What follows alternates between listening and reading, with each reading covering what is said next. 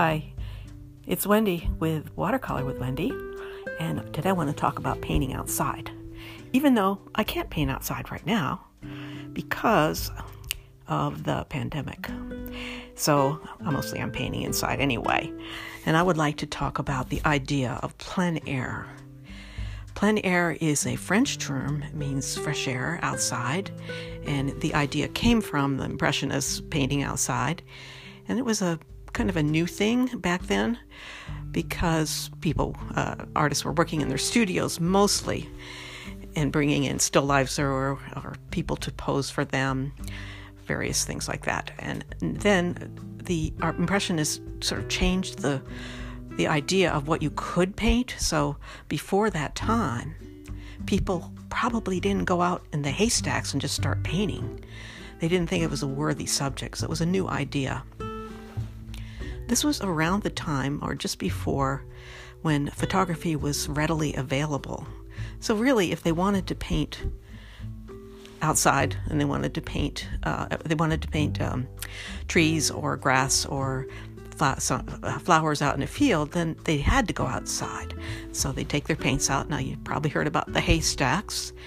Now, the haystacks were done in 15-minute intervals because of the lighting situation. So there were quite a few of the haystacks that Monet did, and they were each done from a particular time, like 3 to 3:15 and so on, and each time he would go back and paint that particular one because you have to have the light at a certain place. It keeps changing, and the artists really notice that. So he did quite a few at different times of day. So I'm not sure if he went out and did a few in a row so that he had one that was going for 3 to 3:15 and one from 3:15 to 3:30, but he was quite aware of the fact that the light was changing and he wanted to capture the light at a particular time. So later, artists began to start painting from photographs more. Why? Because they could control the situation. They could take a few photographs. Well, probably in the beginning, they couldn't afford to take a lot. A lot of artists are poor. But when they could, they would work from photographs so they could work in their studio with controlled lighting situation, usually a northern light. And then they would be able to work day after day after day with the exact same image. And they could take off on that image, but it was a stable image. So now we have a lot of groups of artists in this day and age that like to paint outside when we're allowed to. And I guess there are still places where you could paint outside and keep your distance from others. But there are a lot of clubs called plein air, or there are groups of artists that paint outside as a part of their job because it's part of the way they make their money is to paint paintings outside, and that's part of the mystique of it. However, that's more of a commercial enterprise, because they're trying to sell particular, let's say, a lighthouse. That's a scene that they might paint for a gallery in some kind of a resort town, and that's something they would sell. So they're painting to sell.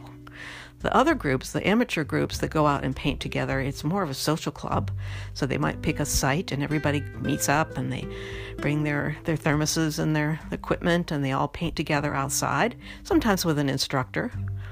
But the idea there is really more for the enjoyment of being outdoors and being with other people and just enjoying the beautiful landscape, wherever they are. And it's more for fun. So a professional artist or a fine artist probably isn't going to do that. They might go out and do some sketches, but they really are going to work on their painting inside because they want to be able to control all aspects of their painting and work on it over a period of time. So plein air is not something you would see on the curriculum of a professional fine arts school for this reason.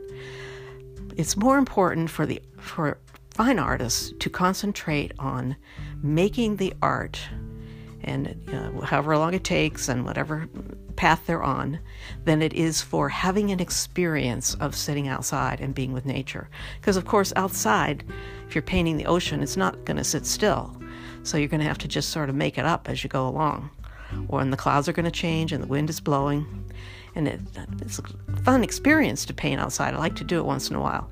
But I would never do it if I was going to make a piece of professional fine art that I would like to call my work, that I might show in a gallery, or I might just use it to further my own skills and interest in what the direction I'm trying to go in. So I wanted to explain that plein air is a fun thing, and people like to call it by the French name to make it even more exotic or romantic, but it isn't the best way for a professional artist to paint. So that's it for today.